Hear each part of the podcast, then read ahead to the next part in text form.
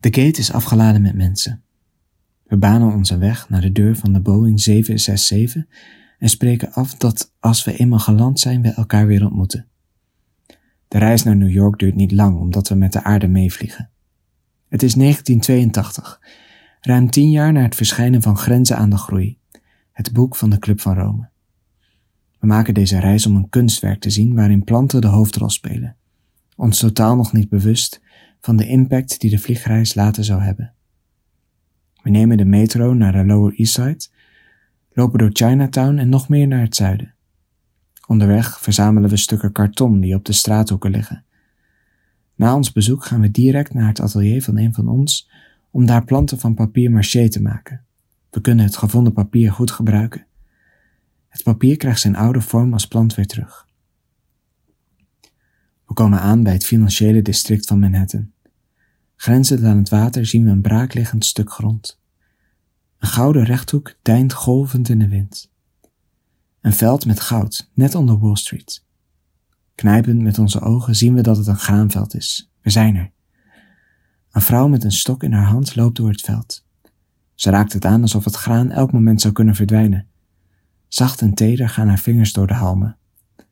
De giftige zoete geur van uitlaatgassen heeft plaatsgemaakt voor de geur van graan. Een geruststellende en bekende geur.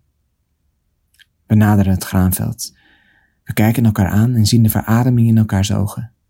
Achter ons staan de torenhoge wolkenkrabbers. Een grijze, spiegelende wereld gemaakt van glas en beton, waar mensen geloven in uitputting en bezit, maar bovenal in groei. Sommigen hebben grote mobiele telefoons bij zich, een ander een pager. Iedereen heeft haast. We draaien ons om, staan in het veld en voelen nu het ruwe graan. Het contrast kan bijna niet groter.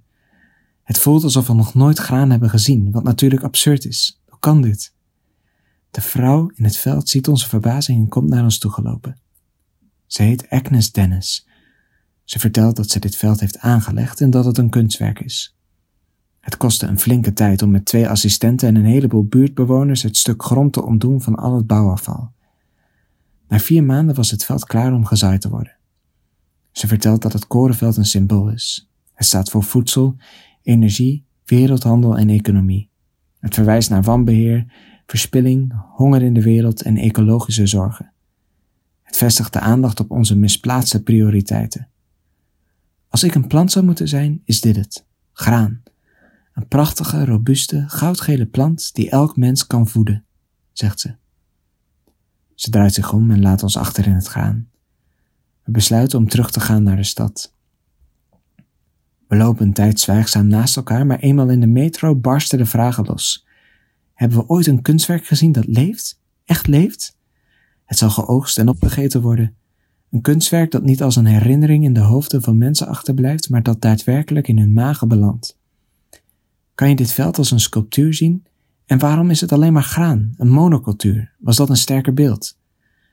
We ervaren dit veld als natuur. Komt dat vooral door het contrast met de stad?